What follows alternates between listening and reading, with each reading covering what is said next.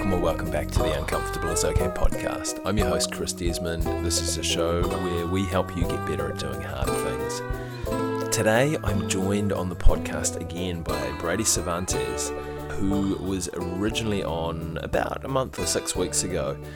If you haven't listened to that episode yet, it is well worthwhile and it's probably good to do before you listen to this one. So, the title of the episode is Don't Rely on What You've Done. Brady is a former Marine sniper with multiple deployments to Afghanistan and Iraq. He's currently a professional bull rider and a guide. In in the original in the first conversation, we chat through a lot of his backstory. So today is more focused on on coming out of a hole. It's focused on building a community. It's focused on figuring out the process and enjoying the process. And there's a lot of discomfort that goes on within that process. I hope you really enjoy getting uncomfortable with Brady and I today. Brady, welcome back to the Uncomfortable is Okay podcast, man. It's good to good to be back in touch. Thanks for having me, man. It's good to, good to see you again it's a, it's a pleasure. Like last time we left off, and for the people that, that haven't uh, listened to your your last episode, it's probably nice to start there and then come into this one afterwards. But you were coming out of a bit of a hole in terms of in a bit of a dark place when we finished our last conversation. But obviously, you've you've moved on lots since that time, and obviously a little bit since our last conversation a few weeks ago as well. But um, what I what I want to have a chat with you is about some of the stuff that has been that's been helpful for you moving forward from there and and one of the big things is because you, you talked about heading off by yourself just in a in your van or in your truck and just going yeah, yeah, going exploring and and just being by yourself for a while. But obviously you've you've come back. I know that community and, and tribe for you have been big part of some of the stuff that has been helpful for you over the last while. Can you can you talk about kind of coming back? This is going to sound real cliched, but like coming back from the wilderness and building community for yourself. Um, so yeah, I guess I, to be honest, man, like looking back on all that, I was extremely lost. I felt betrayed by the by the military because it was reduction of force. You know, like they're trying to cut numbers in the military and, and they, they're giving you stupid reasons why you can't stay in and then everything else and, and so you feel betrayed you feel lost you feel like you don't matter anymore. So when i went out and just said you know screw it bought my dog and me and him just traveled the country and, and taught for money and you know i was finishing online schooling at the time and so i was getting money that way and i'd go i'd go up to a somewhere that has signal and drop a hotspot and work on my laptop, send up a paper, ace it, and take off to the mountains. And this whole time, you know, I was I was I was working on on myself. I knew that I was not myself, and this was so that whole time of of me, the, the, that four years after being out is just that four to five years, even since 2012, really till about a year ago. You know, it's it's like if I if I really kind of group it all in, is a whole bridge to where I'm at now, I guess. But it was a necessary bridge, one that was extremely painful, extremely selfish at times. You know, like we talked last time, I tried to take my own life and everything like that, and um, that was in 2012, and I guess that's kind of where it just went down from there. And and I think I was trying to find a filler, maybe. You know, you start out looking for something and realize you're supposed to find this other piece, and that's what happened. I went out looking for a filler to fill those voids of me feeling like I was completely responsible for losing my two guys on on a six day mission. You know, or you know, my best friend getting his leg blown off when I wasn't there with him, and that best friend happens to be my daughter's godfather. Like that's it's it's stuff like that. You know, all these almost 10 people that I've lost to suicide. Four of them I was there for, three of them I helped stop, and one of them I couldn't. And, you know, it's just all that, all that stuff just, just when you leave that type of community where all that stuff is really talked about and really prevalent, you know, it's in that military community. Everybody recognizes, it, everybody knows it, but not every, everyone's just kind of like, yeah, whatever. But it's there, and everybody recognizes that. When you leave that, all that crap is still there, but you lose that community of of support. You know, it's a really fucked up way of trying to support all that fucked up shit that we go through overseas and back home but that's support nonetheless. Those are our brothers, and, and we deal with it every day. But when you take that out of the equation, now you're just left to, to fill it. You're like, what what is going to sustain there? What what can I put there? And so I could not stand being around civilians. I tried to work at Home Depot and got fired because I tried to insubordinate, and it was because I I wrote up a business or a a plan to make uh, wood transportation more expedient. But the guy was related to the manager whose job that was supposed to be and, and got me fired. So like I just couldn't fit, like I don't know what it was. I, I, went from job to job and just tried it. You know, I, I, I, was training all at the same time and just trying to make as much money as I could. I eventually was just like, you know what, I need to get out of here. I, I I'm, I'm trapped. I feel like I'm screaming every day internally, and so I just I left for the mountains. And what I found was just kind of peace, I guess, energy you know, it, it runs deep within this earth and it, and it runs deep within all of us. And we carry our own energy wherever we are, whether we know it or not.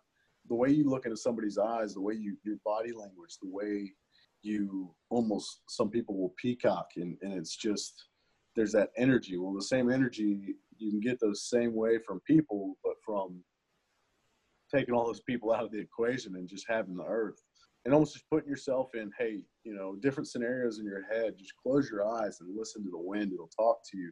It, it, it, it has all these deeper meanings to it. And there's a reason why the mountains and the desert here in the States, people feel that way around them. You know, they, there's literal, what they call ley lines. And it's, it's, Australia has them too. It's where the Aboriginal tribes would, you know, they would follow these ley lines and they didn't even know it, but that's where they would follow. You know, you go online and research this stuff. It's, uh, it's, it's quite interesting, you know, so coming back out of the mountains, or I guess we could say, I mean, it's not like I was a hermit the whole time, but, you know, when I was out there, I was really testing myself, you know, I'd go out hunt or go out and, and stay out there for like five or six days and just really try to overthink my overthinking and put myself into almost a trance of thought because of how much I, in depth I was thinking. It's kind of like that movie uh, Inception, where they just keep mm. going mm. lower and lower and lower.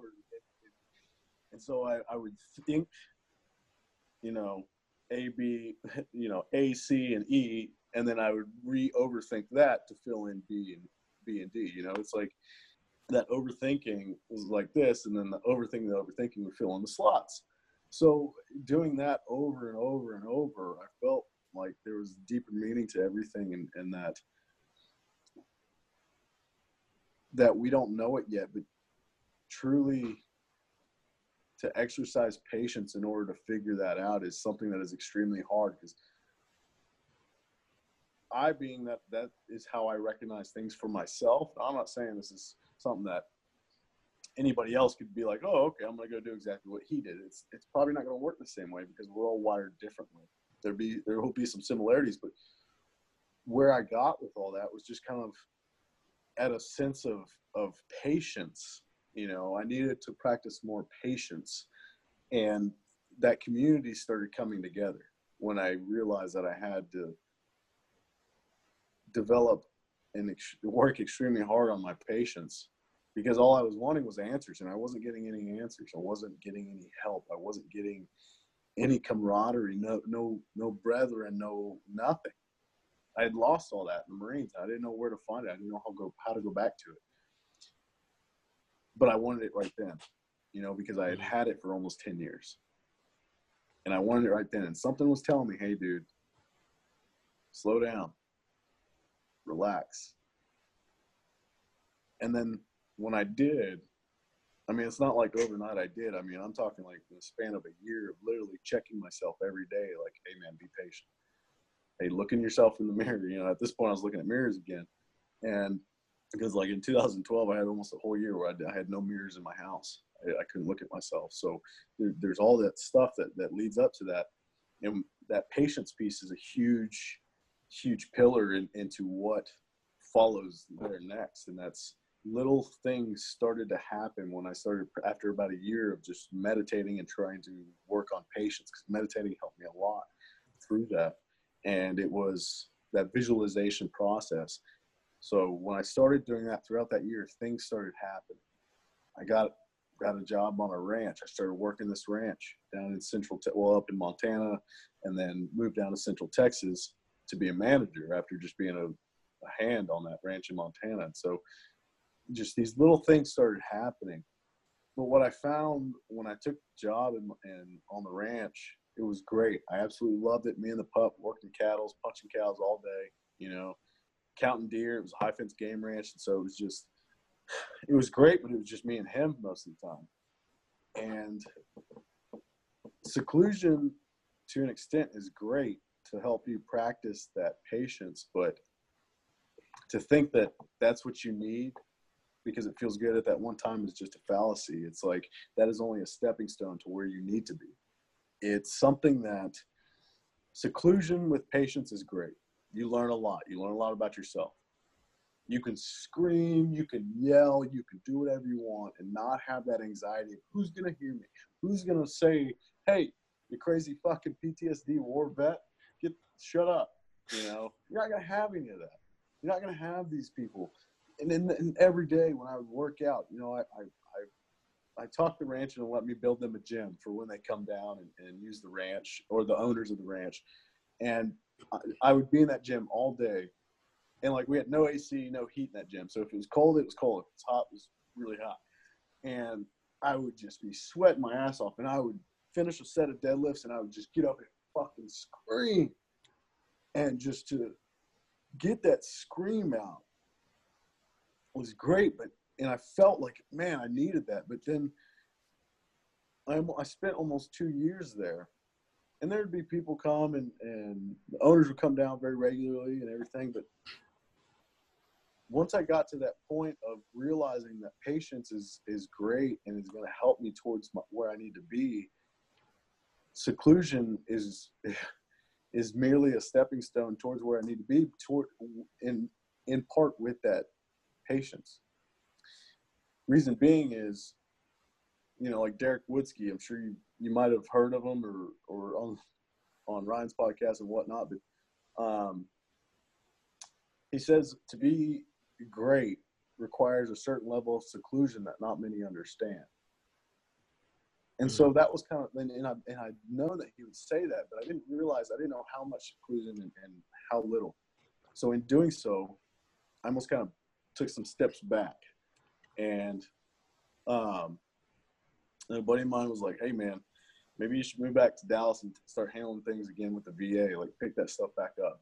You know, because when I had left the VA, they had me on eight different pharmaceutical meds, and I was, you know, three sheets for Monday. Um, didn't know where I was half the time, so it was just. I moved back to Dallas, and got back, and you know, I was still right. I picked up riding bulls again when I like the last year I was out at that ranch.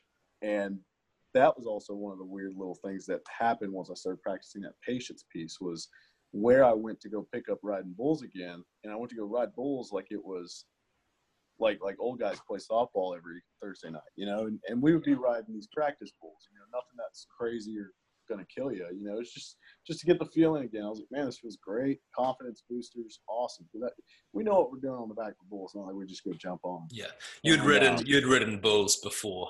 Of course, yeah. Yeah. And so, man, I just I, I got down there and a buddy of mine, Shorty Gorham, who's a PBR bullfighter, amazing dude. He was like, "Hey man, come down. I'm hosting a bullfighting school, which is American bullfighting. is just what everybody knows is the rodeo clowns." Mm-hmm. And um, they actually they call those our bullfighters here in the states.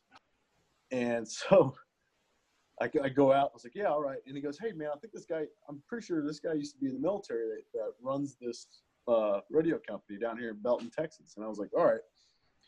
So I go down there, and, and Shorty goes, Kevin. His name's Kevin Hoyt, and he owns Bad Dog Radio Company there in Belton, Texas. And he goes, Kevin, weren't you in the military? He goes, Yeah, in the Marines. And I was like, I was in the Marines. And he goes, Really?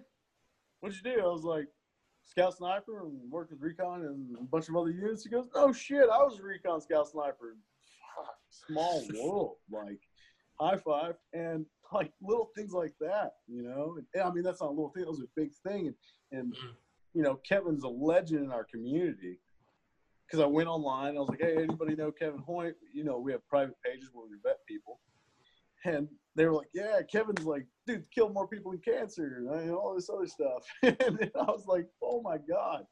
And so I was like, Kevin, I want to get back into riding, man. I need something that gives me that drive again. I need something to work for. I was like, I was, and he was like, work. And I was like, no shit, Kevin, I'm working a ranch right now. I, but that's not like driving me to, to, to accomplish something great. Like I, I know how to work.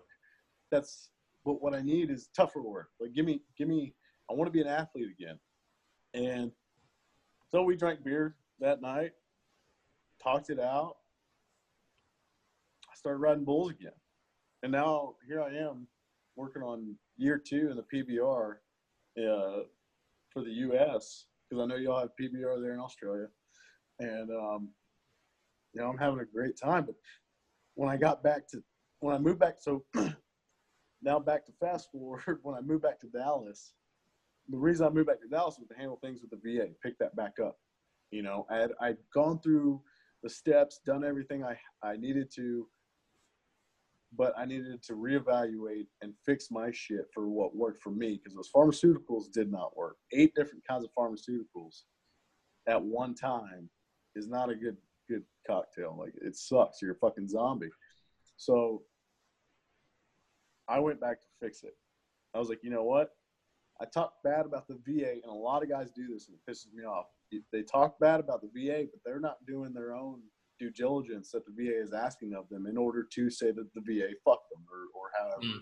they want to put that. It's like I might have hit it on that last time, but so I went, I moved back, and um, and my buddy that told me was my buddy that lost his leg on a mission, daughter's godfather, and he was like, "Yeah, dude, you need to go get your shit checked, like this, your dome piece, you know, your your mental state, and all this other stuff."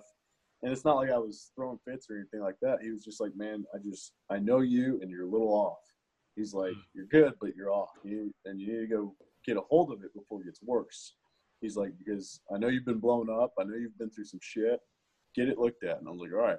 So I moved back up, and I didn't realize at the time that I was leaving that seclusion for a good reason.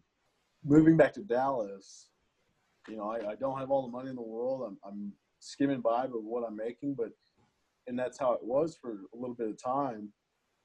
And um, I mean, it sucked. I, just, I had to go take some contracts again and, and start doing that, and which I don't mind. It was stateside contracts, and it brought in some good money, but all that was doing was paying off debt and bills that from past life, and so it was just I was skimming by. So, you know, I was like, all right.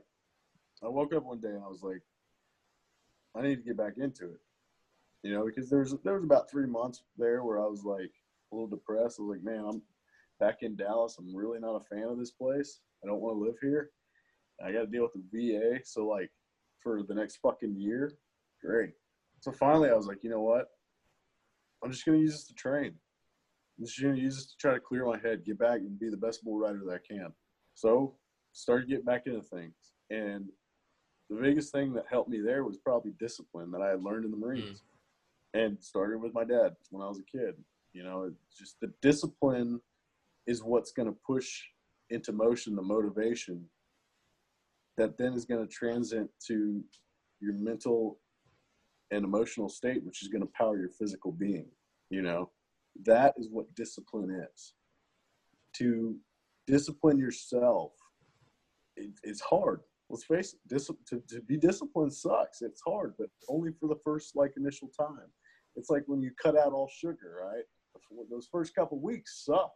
I'm not gonna lie, mm. you know. It's like I, I go through it like three times a year, and and because I'll have like a week of just like sugar rage. and let's face it, we're human. We're not fucking perfect. And discipline is hard and, and it sucks when you got to look yourself in the eye and be like, hey, dude, you need to do your shit because you know how. And if you will just put as much time into it, you'll get out exactly what you put into it. And you can be the best damn bull rider. You can be the best damn person. You can be the best washed up combat vet if you want. you know? And I've had to tell myself that almost every day that I get up here. And that in itself teaches me some type of patience because I know it's not going to happen overnight. I you just got to stay disciplined, stay at it, but always show up, never back down. You know, it, it's something that it's like I might have said this last time. If you change the way you look at things to be a I get to do this rather than I have to do this. That's a fucking start. That's a mm. great place to start. Great place to start. About a month ago, I went to Uvalde, Texas, and I rode down there in, in, the PBR. I got there early. You know, this is the that next event after Prescott, which Prescott, Arizona, is right after I talked to you the first time. And I remember last time we talked about how there's about a three and a half year span where I didn't talk to God at all. You know, after going through my first appointment, seeing what men are capable of, seeing what I'm capable of doing, seeing what the world is capable of being, which is a shitty place in a combat zone, but it's necessary to some extent to be over there to help suppress all that. I still, I, when I wasn't talking to him, to God, I, I was I, I went to be more spiritual. Got into that realm of things, and I think I wouldn't be back talking to him today had I not had to go through that. Mm. You know, I feel like whoever the great creator is, like I said, our paths are already laid out. He knows that we're probably going to tell him to fuck off every once in a while because he knows we're probably going to find our way back. It's how it's set. If you just have the patience to let it happen. And so when I was in Uvalde, uh, Shorty Gorham again was like, "Hey, link up with Randy. He's down there. Uh, the guys at the Cactus Jack Foundation who are putting on the PBR event, and they give back and and do the whole uh, Make a Wish type stuff and and everything. Great people down there. And I was like, okay. And so Shorty told them a little bit about me. Well, they did their research, started to Google me and what stories and, and crap I've been in. And they started rolling out the red carpet. They, I mean, it was just like, whoa, this combat veterans here, scout sniper guy, and he's riding PBR. All right. They bought me a room the whole week. And that was, I'm so thankful to those guys. Usually I just sleep in my truck. You know, it's not very comfortable, but it gets the job done and I have no problem doing it. But they asked me. I remember I woke up that next day. I just got done sleeping in my, sleeping on the bed of my truck, and I woke up and they're like, "Hey, you want to go around uh, with this Hall of Fame rodeo clown, like a legit rodeo clown from back in the day during when the when before the PBR, and his name's Leon Coffee, you know, and he just got inducted to the uh, Pro Rodeo Hall of Fame, and um, he's a black rodeo clown. So I was like, yeah, I'll go around with him. They're like, it'd be cool because then we got a rodeo clown and a bull rider. I was like, all right. So we start at the elementary school, then we go to the middle school, and slowly throughout the day, Leon's finding out my story, and just kind of like, because Shorty's there, he's, he's he's talking with Shorty, he's talking to other people who Shorty have talked to, and he's starting to piece some things together. And, and we go to the high school, and I thought we were going to be talking just like high school, like like we had at the middle school and mm. elementary. No, it was two rounds of 50 kids per Bible study, and I can't tell you the last time I was in a church. I can't tell you the last time I went to a Bible study, besides like before this. And Leon looks at me. He goes, "I'm gonna let you take it." Leon, being a rodeo clown, has this look that he gives you, where it's like, "I know you don't want to, but you're gonna take it." you know, and then he gives you he gives you this laugh like, hey, hey, hey. and it's just like, I looked at him and I said, all right, you know, And so I did my talk, and as I'm talking, like the first group, I start off with one Bible verse that's always just kind of stuck in my head. And I was talking to a friend about this earlier today, Rachel Balkobeck. She's out of, uh, she's here in the States. She's actually in Europe though, but she's a pretty amazing being herself. And um, I was talking to her about this, and she was like, she's like, what do you think that meant? I was like, well, to be in that moment of, hey, you're going to take this from Pro Rodeo Hall of Famer and that being and this being a Bible study, I was like, holy crap! All right, man, this this is starting to get a little spooky now. And um, I started off with the Bible verse Isaiah six eight. You know, Lord, he and it's just one that always stuck with me. Um, and it was like, whom shall I send? Who will go for us? And it, he responds, you know, here I am, send me. That's all the Bible verse is. And, and I always kind of took that to heart after I had heard it after upon getting out. Um, it was written on one of my guys that I lost, one of his pieces of gear that I had, and I was looking through my stuff and you know, to full circle from not talking to it and not even recognizing any religion to going spiritual, more something of you know, doing of, of venturing into doing a vision quest on the reservation or a sweat lodge to the point of back to leading a freaking Bible study, that patience and practicing it by way of discipline was something that was telling me in the end to wrap it all up and to learn to trust the process. So if I could wrap all this that that's that's that trust that process. Now here's the fillers in that process of that. Remember I said you overthink one thing and you get all right here, and then you overthink it again, and then it fills in the blanks. Well, in that process is there were blanks still. But over the years, I had met some pretty extraordinary people. And so you have this what my life has come to so far is it sucked. It sucks every day to go through what I did it sucks to relive it every day, but I'm finding ways to live with it. And then to have that seclusion at times, but to have those people even more so to fill in those spaces, those those blanks in that process, is is what I think one of the many lessons. And this isn't a lifetime thing. This is just one of the many lessons that I'm being taught right now in my life. That's where I'm at in my life. I know this is some people would look at this and be like, okay, so you went through all that from not talking to God to losing yourself to being lost to finding losing a community of a tribe of the Marine Corps that you had to the mountains to all this to getting more spiritual to maybe finding religion a little bit to leading a Bible study and then realizing that all he's trying to tell you is to trust the process. And then the fillers are all these amazing people that you have in your life and that seclusion is not always the greatest thing, but it is necessary to an extent. One of those people being that helped me get to this realization is Bert Sorin from Sorinex.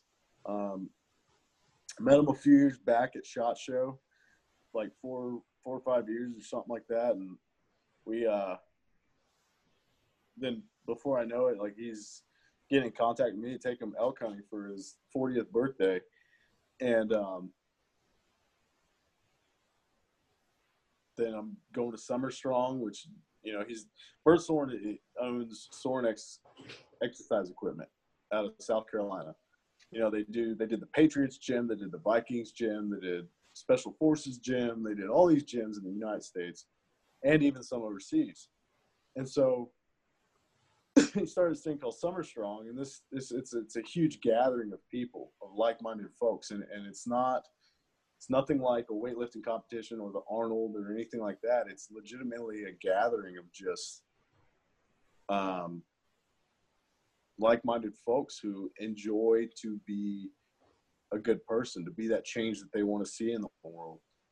And through Bert, I started meeting all these amazing people. And then Bert jumped on to sponsor me for riding bulls. And then through him, I met all my other sponsors and whatnot. And it's just like and it's not like I go out there asking for sponsorships. It's they're just they come up to me ask me a few things, and then before I know it, they're wanting to send me a check, and and they're like, "Hey, go live your dream," you know. And so, um,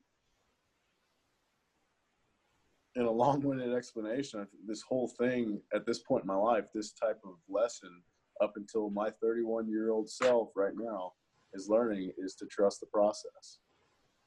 You know, it, it's gonna suck at times. It's it's really gonna suck and it's gonna be shitty, but and I'm just now realizing I haven't let you talk the whole time. But it's all good, bro. That's all good. People get to hear my voice uh, every week, eh? so they probably know what I sound like. I mean, I love the way that you tell a story as well. Like there's times in there, Brady, I'm like, where the hell is he going with this now? But then the way that you bring it back and you wrap it around, like I really, I really appreciate that. And I think like some of the some of the big stuff that I that I got out of there is obviously um the patience is massive as well, is that it's it's something that it's something that we don't really practice that much. Um, I mean, there's I think that the the society, the way that it's set up at the moment, is is really outcome driven, um, and we're wanting to we're wanting to go and achieve things, and we we we should have goals and um, uh, and and like go that, and like that instant gratification. yeah yeah yeah yeah. Oh, I can I, I'll, I'll get a dopamine hit from swiping uh, social media. Yeah. Uh, and like that stuff is good and it, it's great to have goals and it's good to have direction and things but i think the, the problem is is when we when we feel entitled to having it now. And it it becomes a sense of entitlement around hey this is something that i this is something that i should have. And then when you don't get it straight away then you kind of you just let it go. You're like oh no yeah, actually you shove off and Yeah, yeah. And you get you get a bit pissed off with it. And and i think it's like i really I, I like the way that you frame patience as a practice and link it back into discipline as well because it's it's something that you do need to you do need to practice and you we probably need to kind of focus on a little bit more as a, as a society to say hey I need to practice being patient because yeah, I want to work for this thing. I'm not entitled to it. My ego is telling me that I'm entitled to to have it now and, and get it straight away. Yeah. But shit, man, I, I'm not good enough to get it just yet. I need to work at it. I need to put in my time. And if I want it bad enough, then I'll be persistent, I'll be patient and I'll I'll build to it. And like you say, it's about it's about trusting the process and, and letting the process kind of take you where it's going to take you, which might not always be in that direction that you that you thought it was initially, that that goal that you'd initially set for yourself, you get partway into it, into it, and you're starting to head down a different direction, and it's being okay with that in the process, and, and just kind of trusting that, yeah, it might swing you back around to what you initially set out to, or it might pop you out to something different, or or another lesson that you need to learn, or something that um, something that's that's even cooler but I think the important thing to remember there as well is that we're we're still in the process right now. That we look at it like sometimes we look at it like we've finished the process, no, we're we're bang smack in the middle of it still. So there's there's still going to be those gaps in it as well that we don't under that we don't understand, which is when we need to practice patience again, so that we don't get so we don't get pissed off. Yeah. But uh, it's like all, all these all these lessons that we learn like right now like i said you know this is not the only big everyone would look at this as a life story i look at it as a life lesson you know Mm. a story a life story seems to take forever right? Like almost your whole life it's life story.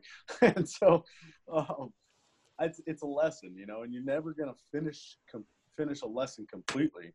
It's just they're like shingles on a roof right? Mm, you know you get one lesson here and then that next lesson is going to come in and overlap over that one but they all look like one roof right so you don't know Mm. where one ends and where one starts unless they're at the very end where you're born or where you die and then at the very beginning where you're born yeah. right?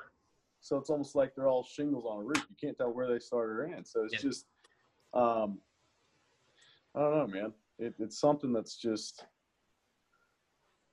I really, I really yeah sorry, you go. No, no, I, I was just like I was thinking out loud at that. Point. Yeah, like I really like that analogy in terms of kind of those lessons laying down on top of each other and, and overlapping. And I think Yeah, like one, like- I mean, you could use bricks or whatnot. Building a house, the whole house is your life, and every brick is a lesson. You know, it's Mm, that lesson's not going to be done. It's just going to be be the foundation of another lesson. But then you're going to keep building up and up and up. You know, it's just you need to acknowledge that in your life and realize that you're going to have many lessons. It's just there's one common commonality throughout all of them, and that's patience. You Mm. know, Yeah. trust that process. yeah, and I think sometimes you like with that using that analogy as well is sometimes you need to go back and replace one of those shingles because it's broken. And like you come to that realization that hey that lesson that i thought i learned at that time which which served me then then It's like it's like it's no longer relevant. learn how to when you learn how to love as a kid and then you get your heart broken Mm. you know and you got to go back and fix that brick. It Yeah. doesn't it's not the easiest brick to, to fix trust me. Personally i know. We all know. But yeah i get what you're saying. Mm, definitely mate. And uh, like one of the other things that i wanted to to have a chat with you about before we before we finish off for today brady is is around the concept of masculinity as well and like it's a it's a massively talked about topic at the moment and um i mean we were we were having a chat uh before we started recording is that i mean you've been you've been a marine you're a you're a professional uh bull rider um you lift heavy weights. Uh there, there's um there's definitely some stereotypical masculine traits there with you but also you have this you have this openness about you in terms of talking about your your challenges as well and um and being being open and being accountable as well.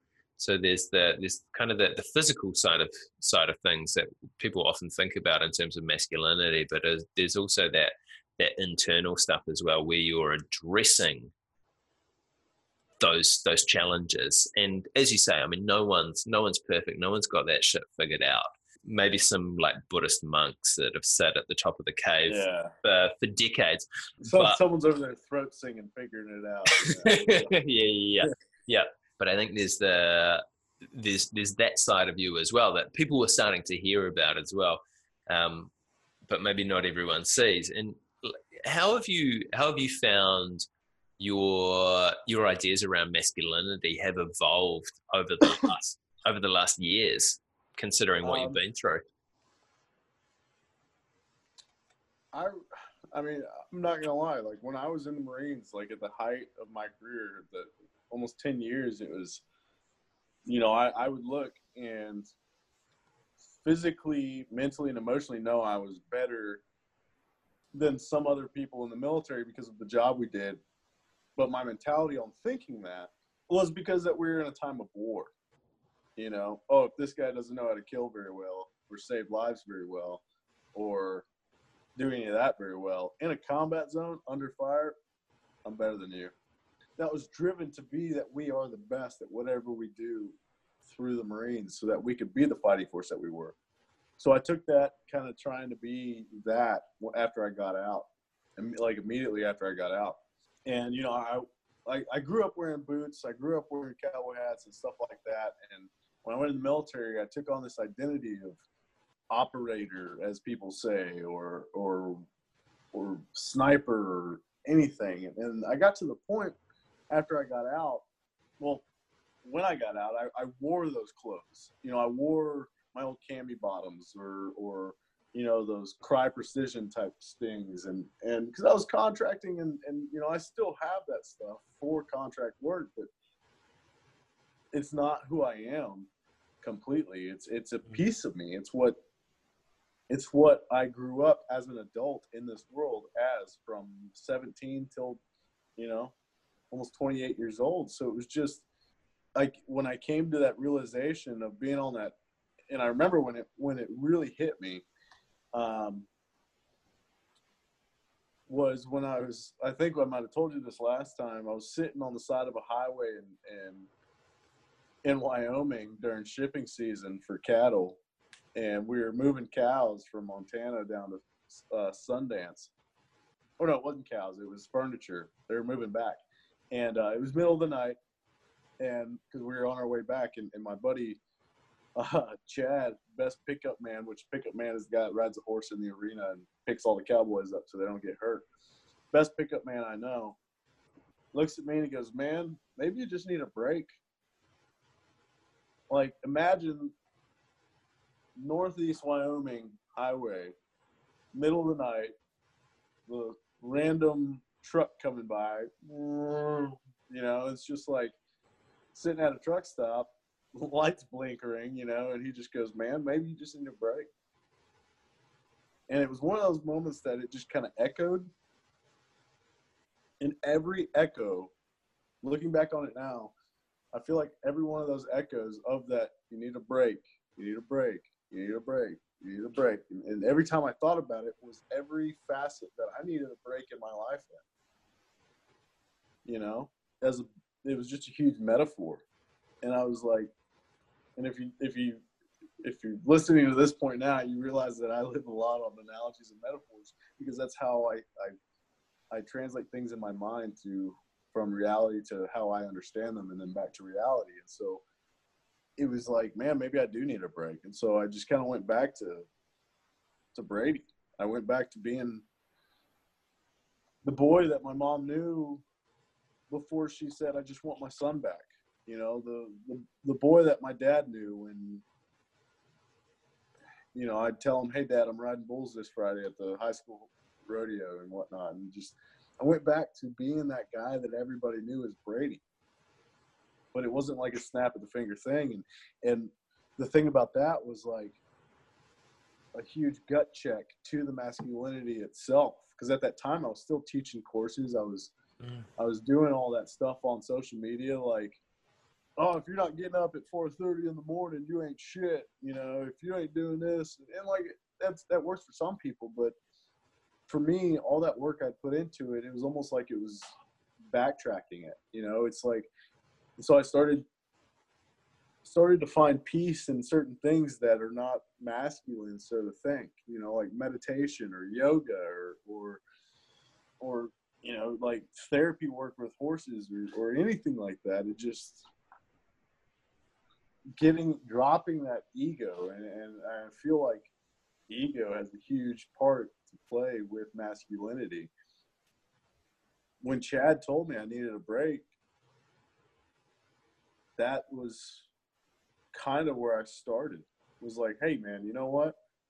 Look back on what you've been through. Look back on everything you've done. Look back on your journey to this point. How has your view changed from how you feel you should be and then what you went through and how you need to be now to heal yourself? Drop the fucking app drop the masculinity because the part of the masculinity that you need to drop is the fucking ego. I'm not saying drop it all. It's that egotistical part of the masculinity where you feel you need to be this fucking head honcho macho. Hey, I'm better killer than you are. Hey, I'm a better sniper than you are. Fuck you if you don't believe that. I'll fucking show you. Okay, it doesn't matter if you can show everybody. Who fucking cares? Some of the best samurai in Japan, in Japanese history, had some of the most beautiful gardens. That was that zen, that balance. That balance is a huge thing. And, and if you let your masculine ego get in the way of that, that balance is going to get tipped way one side. And you're going to be having trouble the rest of your life trying to tip it back, coming back to center if you don't have that balance, you're you're that mass that egotist that egotistical masculinity is going to control you. Fuck, at this point, I have no problem seeing anybody letting anybody see me shed tears, man.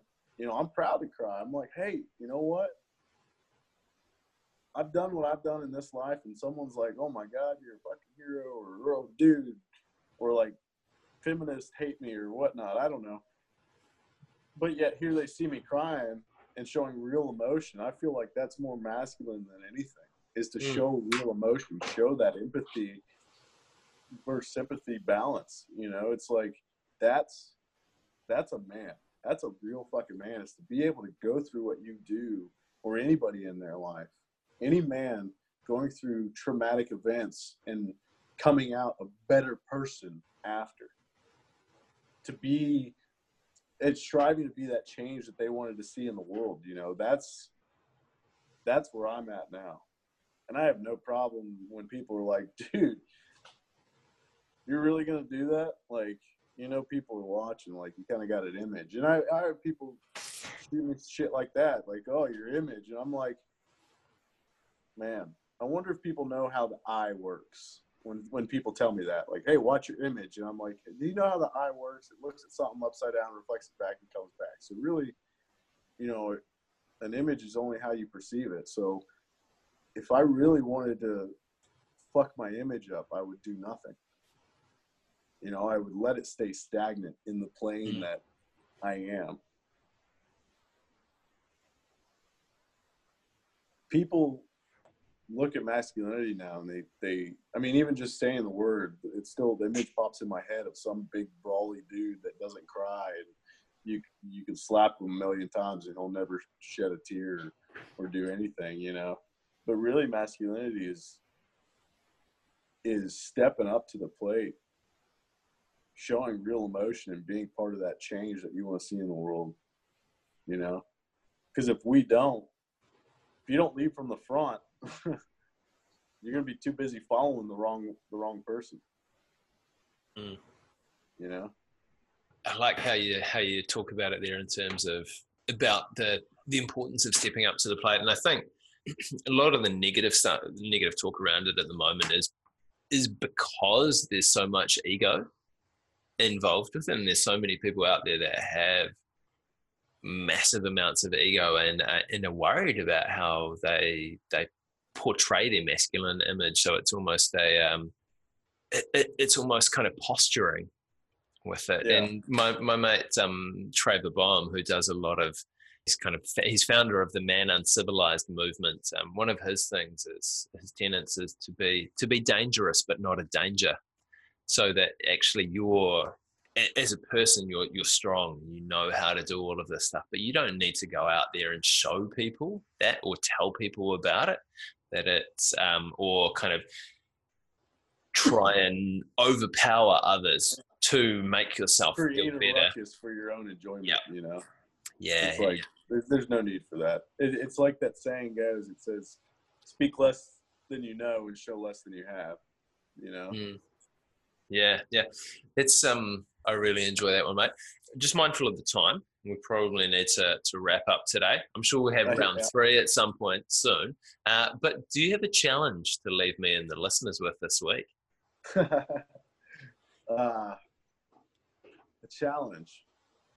Just be the change you want to see in the world. Do Mm. something new that creates a change that you want to see in the world. That's an awesome challenge to finish with.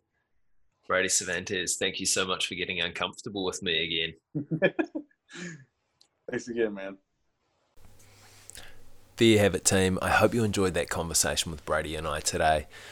I really enjoyed his challenge. Uh, what is the change that you want to see in the world? What I'd love for you guys listening to do is to post on social media what change you want to see in the world.